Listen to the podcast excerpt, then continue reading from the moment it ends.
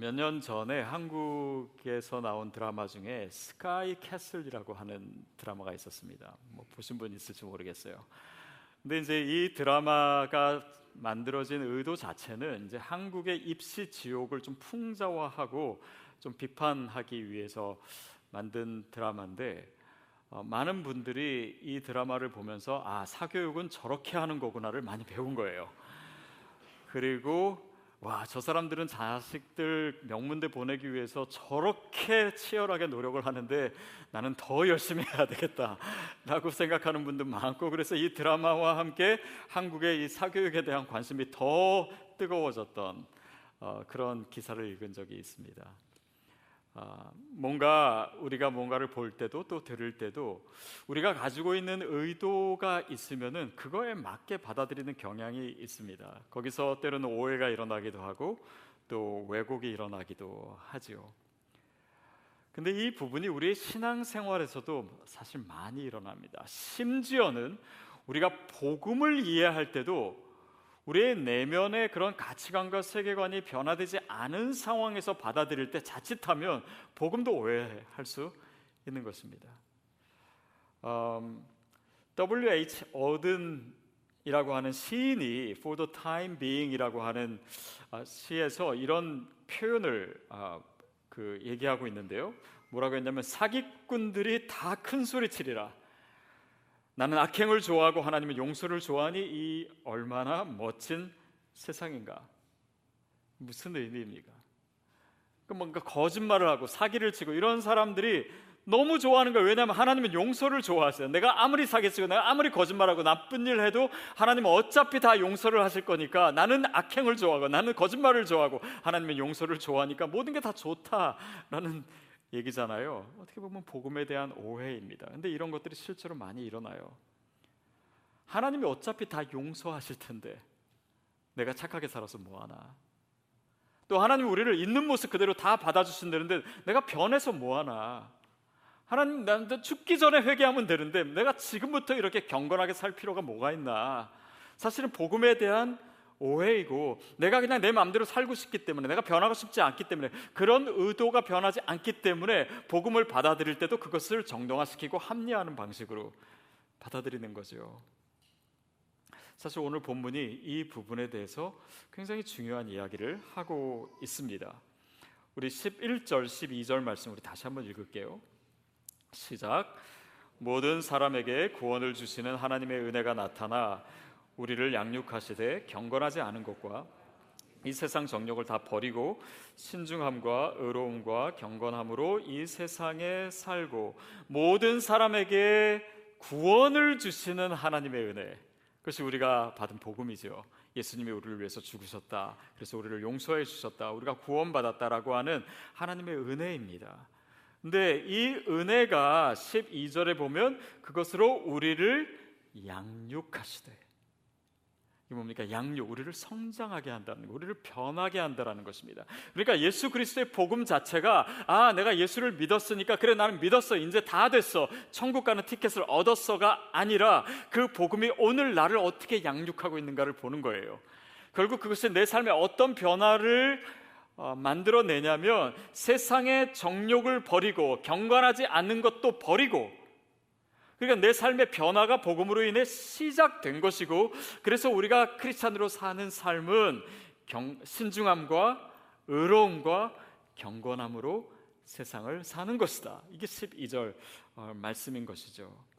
자, 이것을 굳이 강조해서 얘기하고 있는 이유는 많은 사람들이 복음을 왜곡하고 있는 거예요. 하나님의 은혜를 받는 것을 오해하고 있는 거예요. 자, 이것은 내가 은혜를 받았고 전적인 은혜라고 하니 이제는 나는 더 이상 크리스찬으로서 뭔가 어떻게 살아야 되는 그런 질문 자체를 하지 않아도 되는 것처럼 내가 구원받았기 때문에 내가 용서받았기 때문에 여러분 과연 그것이 복음입니까? 아니면 오늘 본문에 얘기하듯이 너의 경건하지 않은 것과 세상의 욕심을 내려놔야지 진정으로 그리스도의 길을 따라갈 수 있는 것입니까? 자, 그것에 대해서 유다서에서는 뭐라고 얘기하냐면 그 1장 4절에 우리 하나님의 은혜를 도리어 방탕한 것으로 만들고 방탕한 것으로 바꾸었다. 하나님의 은혜를 내 죄악을 합리화하는 것으로 바꾼 거예요.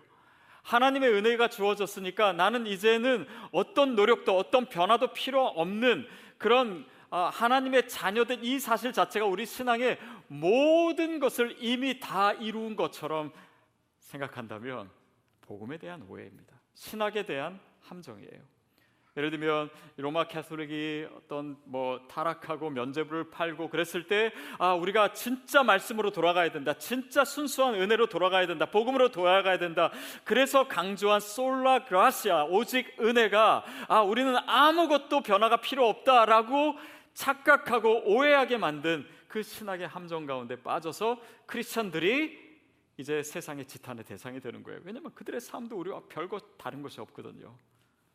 예수를 믿어도 뭔가 다른 것이 없기 때문에 오히려 그 기대가 허물어져 버린 그런 이 말하자면 세상이 가지고 있는 크리스찬에 대한 그런 아쉬움, 더 나아가서 분노 이런 것들이 표출되고 있는 시대가 아닙니까? 그 가운데 오늘 크리스찬은 이 복음에 대해서 어떻게 생각해야 되고 또한 어떻게 살아내야 합니까? 월터 트로비스가 이렇게 그의 글에서 표현합니다. 그리스도는 우리를 있는 그대로 받아주시지만 일단 그분이 받아주시면 우리는 있는 그대로 남아 있을 수 없다. 그분은 우리를 있는 모습 그대로 받아주십니다. 그러나 그 사랑, 우리를 위해서 자기 아들을 주신 그 사랑과 그 은혜가 우리의 가슴 가운데 우리의 영혼에 와 닿을, 닿을 때 우리 안에 아 나를 있는 그대로 받아주신 그 주님 안에서의 자유함을 누리기 시작해요. 근데 그 자유함은 우리를 방탕으로 이끄는 것이 아니라 그 자유함은 오히려 하나님께로 더 가까이 이끌고 우리를 더 경건하게 만들고 우리를 하여금 더 의롭게 만들고 주님을 닮아가게 만든다.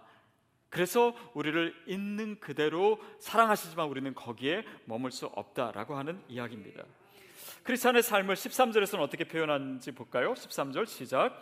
복스러운 소망과 우리의 크신 하나님 구주 예수 그리스도의 영광이 나타나심을 기다리게 하셨어요. 크리스천의 삶이 뭐냐면 복스러운 소망이에요. 복된 소망입니다. 어떤 소망입니까? 우리가 일생을 다 살고 우리의 신랑 되신 예수님을 맞이할 기대, 그 소망. 그래서 그분을 만나기 위해서 내가 더 온전해지기를 원하는 거예요. 내가 더 거룩해지기를 원한, 내가 더 의로워지고 그리스도를 닮아가기를 원하고 왜냐하면 내가 그분의 신부로서 그 자리에 서야 되기 때문에 그리고 영원히 그분의 신부로서 살아야 되기 때문에 내가 그분과 약혼자인데 근데 그분을 욕되게 하고 내가 의롭지 않게 행하고 경건하지 않게 행하고 이런 모든 것들이 우리의 소망을 잠식해 버리고 진정으로 크리스, 크리스찬이 어떻게 살아가야 될지 무엇을 기대해야 될지 그런 종말론적인 삶을 살지 못하게 하는 복음의 왜곡이 혹시 우리 가운데 있지 않은가 돌아보자라고 하는 말씀입니다. 14절 같이 읽겠습니다.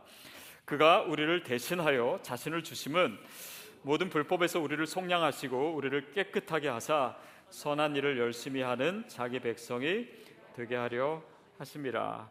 하나님의 은혜가 우리에게 주어졌습니다. 그가 우리를 대신하여 자신을 주심은 십자가에 달려 죽으심은 우리를 불법에서 속량하시고 우리를 건져내시고 깨끗하게 하셨다. 여기서 끝나는 것이 아니라 우리가 이렇게 되었습니다. 하나님의 자녀가 됐어요.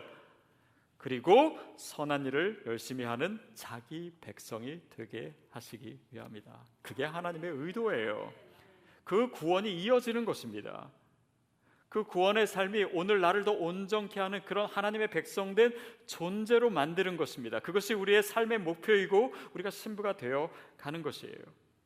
그 그리스도의 은혜를 강조한 에베소서 2장에 보면은 너희가 그 은혜로 인하여 믿음으로 말미암아 구원을 받았나니 이것은 너에게서 난 것이 아니요 하나님의 선물이야. 다 선물입니다. 우리가 한 게 없어요. 전적인 은혜입니다. 행위에서 난 것이 아니니 이는 누구든지 자랑치 못하게 하려 함이니라라고 얘기한 다음에 그 뒤에 뭐라고 나옵니까? 너희가 그 선한 일을 위하여 지으심을 받았다. 이것이 구원의 연장선이에요. 그래서 복음을 왜곡하고 복음을 오해하면 우리가 숨을 때를 찾아요. 그리고 내 마음대로 살고 싶어요. 그것은 정당해. 다 용서하셨는데 나를 있는 모습 그대로 받으셨는데 그러나 그것은 성경에서 얘기하는 복음이 아니고 그 의도를 왜곡한 것이죠. 요즘 뭐 미디어에서 굉장히 핫한 이슈가 챗 GPT라고 하는 것 때문입니다. 여러분 많이 어, 들으셨을 거예요. 지난주에도 어, 되게 많은 이야기들이 있었는데요. 이게 뭐냐면 AI랑 서로 이렇게 일종의 그 챗봇입니다. 이렇게 대화를 하거나 뭔가를 얘기하고 대화처럼 나눌 수 있고 논문 써달라 그러면 논문도 써주고 또 그림을 그려라 그러면 그림도 그리고 AI가 다 해요. 훨씬 더 잘합니다. 그 수준이 굉장히 많이 발달이 된 거예요. 심지어는 코딩도 이제는 코딩 해달라 그러면 AI가 해준대요. 그리고 이것이 엄청난 속도로 발달하고 있습니다. 저희 아들이 이제 차 디자인을 하고 있기 때문에 이제는 AI가 그림도 그리는 시대가 되면 얘가 어떻게 뭘그 어, 해야 될까 싶어가지고 제가 아들한테 좀 얘기했어요. 이, 게 뭔지 좀 알아봐라. 그리고 어, 이거를 잘 활용할 수 있어야 될 것 같다. 앞으로 시대에는 뭐 그런 얘기를 했어요. 그랬더니 얘가 대뜸 뭐라 그러냐면 다음 그 paper 써야 되는데 이걸로 그러면 paper 쓰면 되겠네요. 이렇게 하는. 제 의도랑은 전혀 상관없는 얘기를 한 거죠. 여러분 이 복음이 그렇습니다.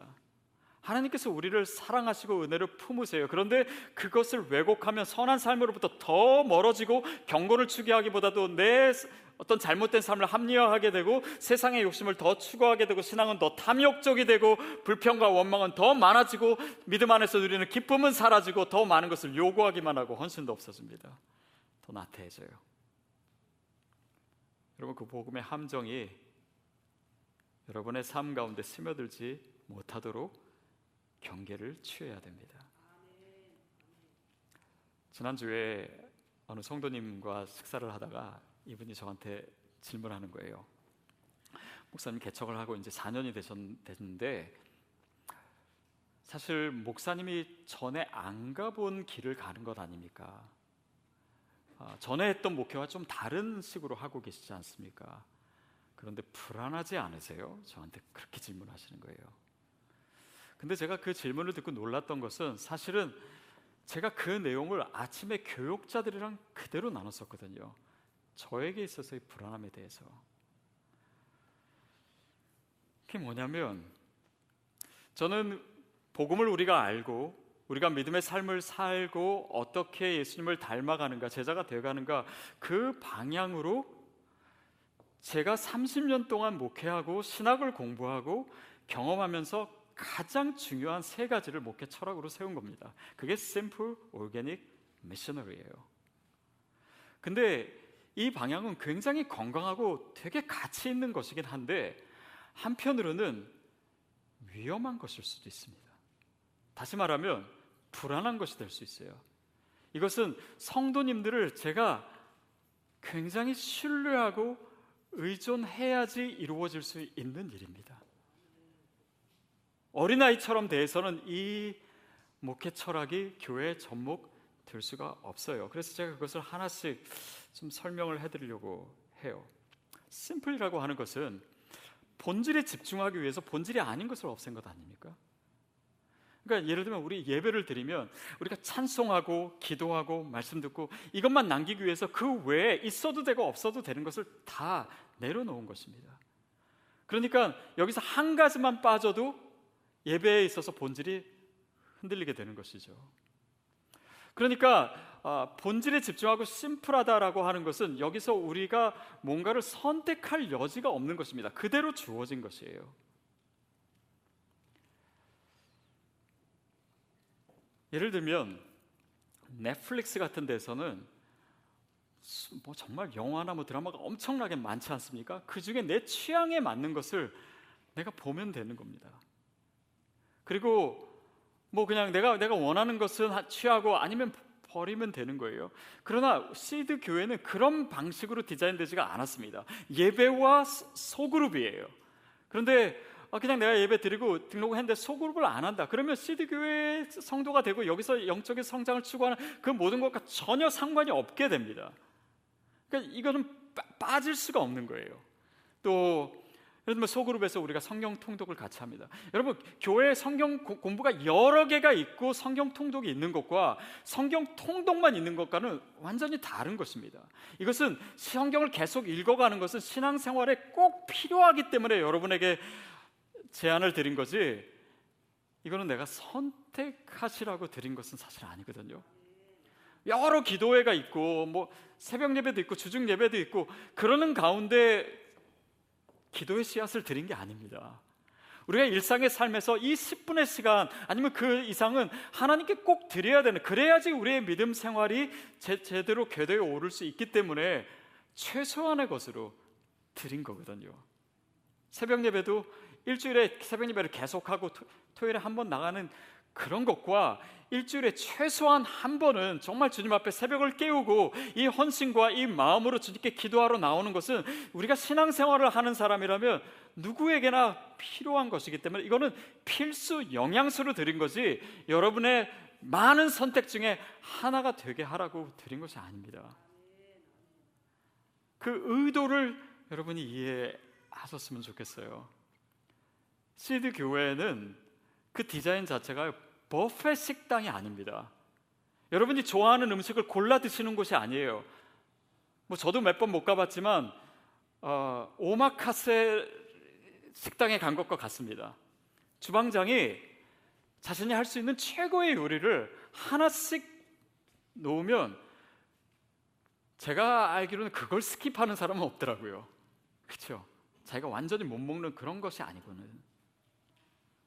그래서 그 의도 자체를 이해하시고 거기에 맞는 반응을 하셔야지. 그렇지 않으면 이것이 오히려 우리의 신앙을 더 위협할 수 있는 것이 될 수 있습니다.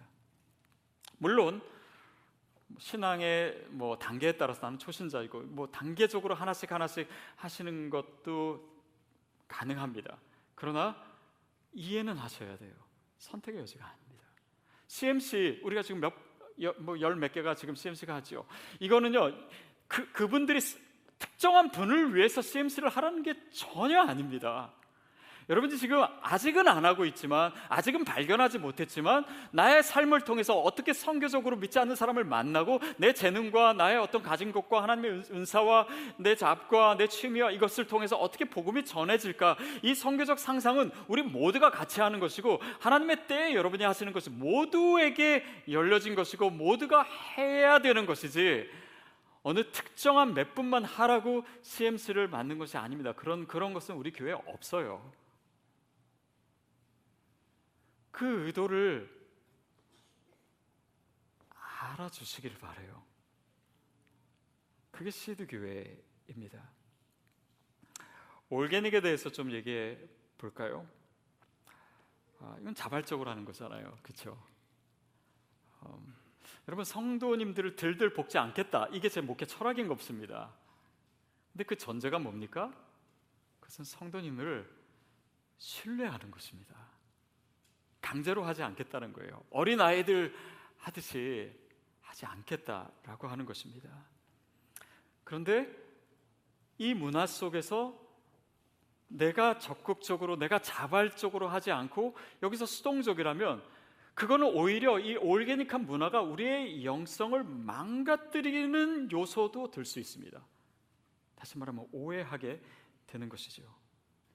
저는 여러분 믿습니다. 근데 너무 믿으면 안 되기에 오늘 같이 이렇게 좀 가끔 얘기를 해야 되겠다 생각하는 거예요. 그럼 찬양을 생각해 보십시오. 음,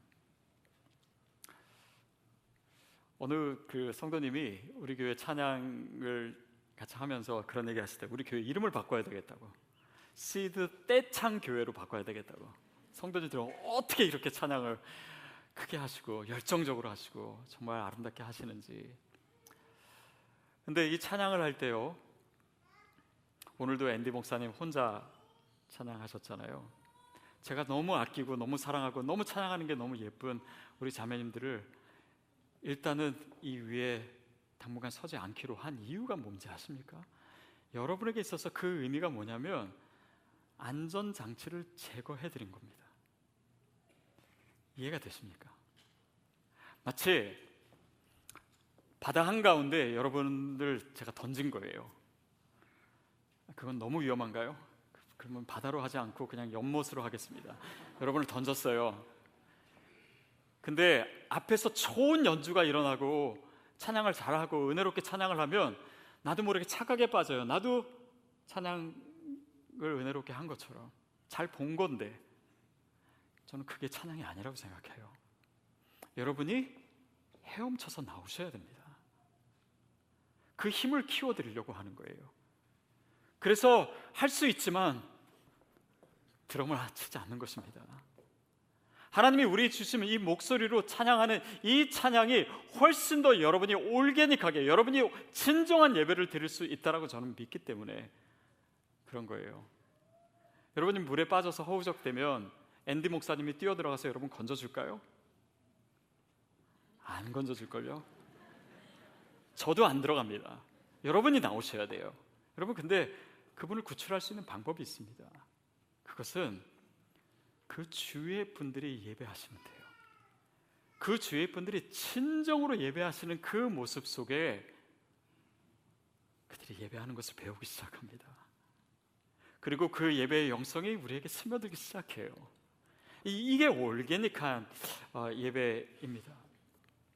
양육이라고 하는 건 무엇입니까? 뭔가 강압적으로 뭐 프로그램으로 하지 않고 이것은 시드 교회는 전혀 다른 방식으로 양육을 한다라고 했죠. 여러분 스스로 하셔야 됩니다. 영적인 책임을 여러분 스스로 지셔야 돼요. 어느 교회나 어떤 사람이 여러분의 영성에 대해서 책임질 수 있다? 저는 그거 가능하지 않다라고 생각합니다. 그래서 여러분에게 미리 말씀드리는 거예요. 교회가 여러분의 영성을 책임져 주지 않습니다. 물론 최선을 다합니다. 그 책임은 여러분이 지시는 거예요. 여러분이 혼자 헤엄쳐서 나오셨나요? 우리가 팬데믹 가운데서 봤듯이 교회가 문 닫았을 때 여러분의 개인 영성을 여러분 스스로 보셨을 거예요. 헤엄쳐 나오셨어야 됩니다. 그게 우리에게 신앙의 자생력이 필요한 이유예요. 우리 자녀들의 교육이요. 교회 우리 차세대 지금 부서 너무 잘하고 있어요. 전사님도 훌륭하시고 그리고 교사들도 너무 헌신적으로 하고 계십니다. 그러나 거기에 맡겨두면 자녀의 교육이 된다라고 여러분 절대 착각하시면 안 됩니다. 자녀 교육의 책임은 부모가 지는 것입니다. 그래야지 자녀들이 변화되기 시작해요. 교회와 부모가 같이 하는 것입니다. 올게닉한 거예요. 뭔가 프로그램에 참여하면 내가 그거를 다 마치고 나면 내가 뭔가 된 것처럼 영적인 수준에 오른 것처럼 아니요. 그런 착각을 내려놓으셔야 됩니다. 절대 보상하지 않습니다. 그러나 매주 말씀을 살아내면 오늘 주의 말씀을 내가 내 삶에 어떻게 적용하고 내가 어떻게 살아내고 그것을 나누고 여러분 이것이 얼마나 강도 높은 제자 훈련이라는 것을 여러분이 10년이 지나시면 알 거예요. 어떤 분은 정말 그리스도의 제자가 되어 있을 겁니다. 그러나 어떤 분은 이것을 소홀히 여기 그냥 모였을 때 뭐 MC 모임도 그냥 대충 참여하고 또 뭐 모였을 때 성경 지식이나 그냥 자랑하고. 그래서 시드 교회는요 어떤 분은 이 안에서 진짜 영적인 축복을 누리시고 자유를 누리시고 정말 그리스도에 닮아가고 하나님의 강한 군사가 될 수 있는 반면에 이 의도를 잘 모르고 오해하고 왜곡되면 아무것도 얻지 못할 것입니다. 아니 오히려 영적으로 더 약해지실 수 있을 거예요. 미션을 한 것도 마찬가지입니다. 여러분 교회에서 많은 시간을 보내지 않게 하는 이유는 우리가 정말 신앙생활을 해야 할 곳이 교회 안이 아니라 교회 바깥이라는 것을 계속해서 얘기하고 있는 것입니다. 프로그램으로 여러분을 들들 볶지 않는 이유도 바로 거기에 있습니다. 그러나 여러분이 세상 가운데 어떻게 살아가시는지는 확인할 수도 없고 통제할 수도 없습니다. 그러니까 교회에서도 뭐 별거를 안 하는 것 같고 세상에서 나는 대충 살고 내 선교사인지도 모르고 세상에서 예배 뭐 그러면 죽도 밥도 아닌 거예요. 이곳이 여러분의 영성을 더 약하게 만드는 곳이 될 수 있습니다. 만약에 그런 분들은 심플하지 않고 올게닉하지 않고 덜 선교적인 교회로 가시는 것이 좋습니다. 그것이 여러분에게 더 맞아요. 여기 있으면 여러분의 신앙이 망가질 수 있습니다. 그러나 여러분이 이것에 대해서 제대로 반응할 수 있다면 여러분은 정말 아름다운 크리스천이 될 거예요. 이 이민 역사에 새로운 물꼬를 트는 교회를 우리가 이뤄갈 수 있을 겁니다. 이 절망적인 이 시대에 교회가 여전히 소망임을 그리고 진정으로 하나님의 말씀을 살아내는 크리스찬들이 양육되는 그런 교회 공동체가 만들어질 수 있습니다. 그런 소망 때문에 시드 교회가 세워진 것입니다. 제가 평소 하고 싶은 얘기를 했더니 속이 다 시원하네요. 여러분 제가 고민한다는 말이 무슨 말인지 아시겠습니까? 제가 불안하다고 하는 것이 무슨 의미인지 아시겠습니까? 음, 물론 하나님께서 하시죠. 그 부분에 대해서 저는 확신은 있습니다. 그러나 이것은 제가 할 수 있는 부분이 아닙니다. 우리 교육자들이 정말 최선을 다해서 너무나 탁월한 분들이 계시지만 저희가 할 수 없어요. 그래서 이 고민을 나누는 겁니다. 왜냐하면 이거는 우리가 같이 해결해 갈 수 있는 거거든요. 교육자가 성도님들을 신뢰하고 성도님들이 이 의도를 알고 거기에 맞게 반응하고 그러는 가운데 성교적 교회가 이루어지고 그러는 가운데 디아스포라 성교가 이루어지고 그러는 가운데 하나님이 이 시대에 정말 주님께서 계획하시고 예비하신 일들이 이루어지는 것이지 어느 목사가 설교한다라고 이루어지는 것이 아닙니다. 여러분 시드 교회는 성도가 중요합니까? 아니면 교육자가 중요합니까? 너무 너무 어린 아이 같은 유치한 질문인가요? 다시 이렇게 바꿔볼까요? 찬양할 때 찬양 인도자가 중요합니까? 성도님 여러분이 중요합니까? 회중이 중요합니까? 다 중요하죠. 물론 다 중요합니다. 그러나 예를 들면 저 교회는 목사가 설교를 잘해. 저는 그런 교회가 아니라 저 교회 가니까 목사는 늘 설교를 죽을 써. 그러나 성도들은 그 말씀을 진짜로 살아내. 그 교회가 제가 원하는 교회입니다. 그래야지 제 설교에 부담이 좀 없어지잖아요. 여러분 이해됩니다. 어떤 분은 지난 교회에서 너무 지쳤어요. 그래서 여기서 좀 쉬고 싶은 거예요. 쉬십시오. 그럴 수 있습니다. 그러나 교회를 쉬는 것은 좋지만 여러분의 믿음 생활을 쉬는 것은 아닙니다. 또 지금 삶이 너무 지치고 바쁘고 힘들어서 신앙에는 내가 정말 이 시간을 쓸 수 없고 마음을 쓸 정도 쓸 없을 정도로 힘들고 어렵습니다. 여러분 그런 상황이야말로 하나님을 더 굳게 붙잡아야 될 상황입니다. 나는 초신자이기 때문에 여러분 맞습니다. 그러나 초신자이기 때문에 네 하나씩 하나씩 하십시오. 교회가 도와드리겠습니다. 그러나 신앙에 대해서 오해하시면 안 됩니다. 하나님의 은혜가 무엇인지에 대해서 그리고 우리가 그 은혜에 어떻게 반응하며 살아야 되는지는 우리가 제대로 배워야 하지 않겠습니까? 저는 교회 차원에서 우리가 교회가 성장한다, 교회가 부흥한다 이것을 어떻게 이해하는 것이 좋을까 생각해 봤습니다. 그것은 당연히 숫자적인 것을 얘기하는 거 아닙니다. 또 그 교회가 어떤 사역을 했냐, 얼마큼 많이 했냐, 저는 그것도 아니라고 생각합니다. 그러면 그 교회가 성장하고 부흥한 것을 어떻게 아느냐? 그 교회에 얼마나 많은 스토리들이 만들어지고 있는가? 성도들이 변화되는 스토리가 있는가? 세상 속에서 어떻게 살아가고 있는가? 그런 선교적 스토리, 그리고 그 사랑의 스토리들이 어떻게 어떻게 만들어지고 있는가를 보면 됩니다. 시드 교회가 4년 됐는데요. 엄청난 스토리들이 지금까지 있습니다. 개인적인 삶에서 우리가 다 서로는 모르지요. 어떤 분은 시드 교회 와서 인생이 자체가 바뀐 거예요. 그러니까 부인이 너무 놀래는 거예요.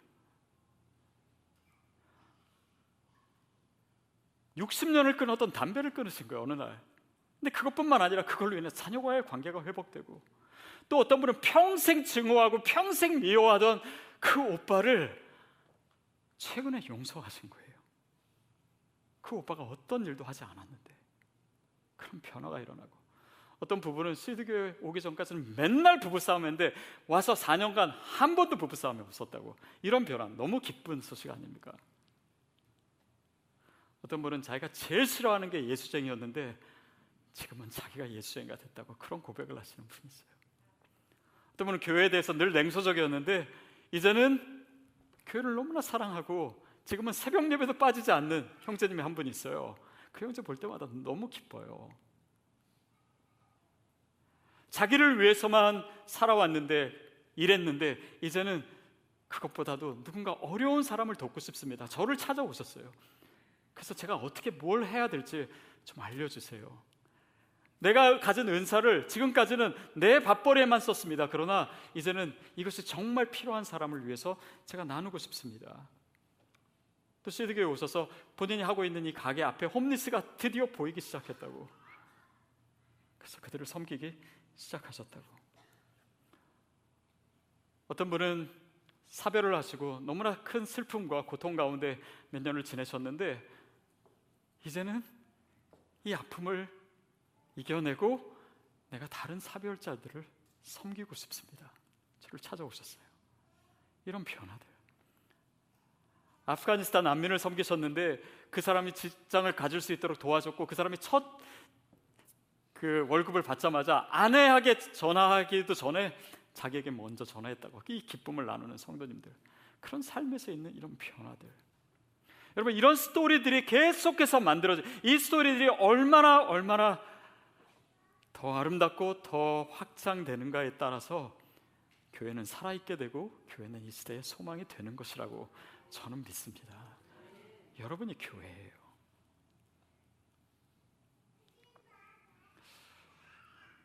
많은 이야기들 중에 제가 최근에 들은 이야기 하나를 조금 더 자세하게 나누고 싶습니다. 우리 찬양으로 섬기는 한 자매님이 그 자매님이 이제 인터넷에서 이렇게 장난감 같은 거를 팔고 그런 일을 하는데 어, 한 번은 이제 웨어하우스에서 그 이렇게 오프라인으로 그 세일을 했대요. 그래서 이제 사람들이 많이 와가지고 이제 물건을 사는데 어떤 분이 이제 자기 손자 주신다고 그 여자분인데 이제 물건을 많이 사갖고 가셨대요. 그리고 나서 몇 시간 있다가 다시 돌아오신 거예요. 돌아오셔서 이제 줄을 서가지고 오셨는데 왜 오셨냐고 물어보니까 다 계산을 했는데 1불짜리 하나 계산이 안 된 게 있어서 지금 딸네 집이 파사디나인데 파사디나 가셨다가 다시 오시고 여기 계산을 다시 하려면 그때 사람이 너무 많아가지고 50분 동안 줄을 서야 되고 그 1불짜리를 갚기 위해서 오셨다고 그러더래요. 그러면서 아 내가 교회 다니는 사람인데 또 이게 또 마음에 걸리고 또 이렇게 일하는 사람들한테 도움은 못 될 망정 또 그냥 손에 끼치면 안 될 것 같고 또 저기서 계산하는 자매가 우리 교회 찬양 인도하는 자매랑 좀 비슷하게 생긴 것도 같고 그런 말을 듣고 이 자매님이 혹시 어느 교회 다니세요? 그랬더니 시드 교회 다니신다고 그러시더래요.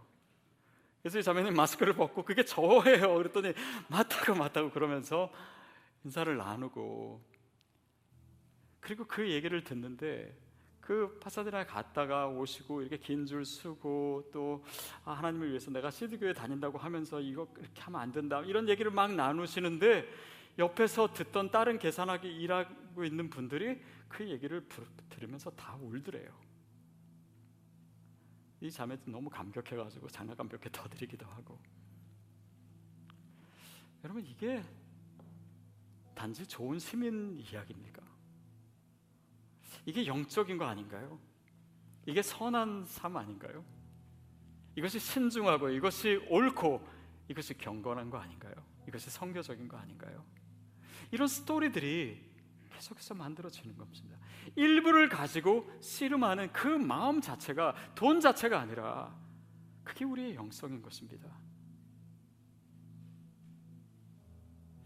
사도행전을 보십시오. 우리가 지난주에 그 앉았다 일어난 사람 한 사람이 변화된 것입니다. 근데 그 사람이 변화된 이야기가 이제는 계속해서 다른 변화를 베드로와 요한이 그것으로 인해서 잡혀갑니다. 베드로 요한도 예전에 그랬던 사람들이 아닙니다. 도망가고 배신했던 사람들이에요. 초대교회 사람들이 변화되기 시작합니다. 자기의 것을 나누기 시작해요. 사도 바울이 변화됩니다. 고넬료가 변화됩니다. 빌립이 변화돼요. 흩어진 사람들이 변화된 삶을 사, 살기 시작합니다. 그러니까 사도행전은 뭐예요? 변화된 사람들의 이야기예요. 교회란 무엇입니까? 변화된 사람들이 모이는 곳입니다. 사도행전의 역사가 뭡니까? 그런 이 엄청난 폭발적인 복음의 역사가 어떻게 일어났습니까? 편하던 사람들을 통해서 일어나는 것입니다. 그게 오늘 우리의 삶을 향한 도전이에요. 그것이 우리에게 주어진 은혜입니다. 그것이 구원이에요. 그 구원이 만들어내는 변화입니다. 그것이 오늘 우리가 신중하고 의롭고 경건하게 살아야 되는 이유입니다. 은혜를 오해하지 말아야 되는 이유예요. 시드 교회를 잘못 이해하지 말아야 하는 이유이기도 합니다. 사랑하는 여러분, 우리에게 그 은혜가 주어졌습니다. 우리가 받은 구원이에요. 그 구원이 오늘 우리의 삶에 어떤 변화를 만들어내고 있습니까? 그 구원이 그 은혜가 오늘 우리의 삶에 어떤 이야기들을 만들어내고 있습니까?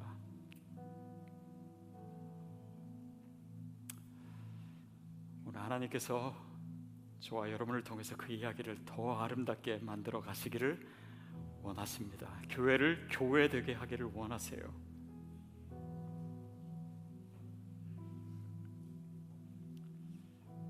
시드 교회가 정말 하나님이 디자인하신 대로 계획하신 대로 세워져 가기를 원하십니다. 하나님은 이 교회가 실패하는 것을 원치 않으실 겁니다. 그리고 저와 여러분도 같은 마음이지 않을까 싶습니다. 그 믿음의 여정을 우리가 다시 돌아보고 다시금 일어서서 힘차게 달려갈 수 있게 되기를 축복합니다.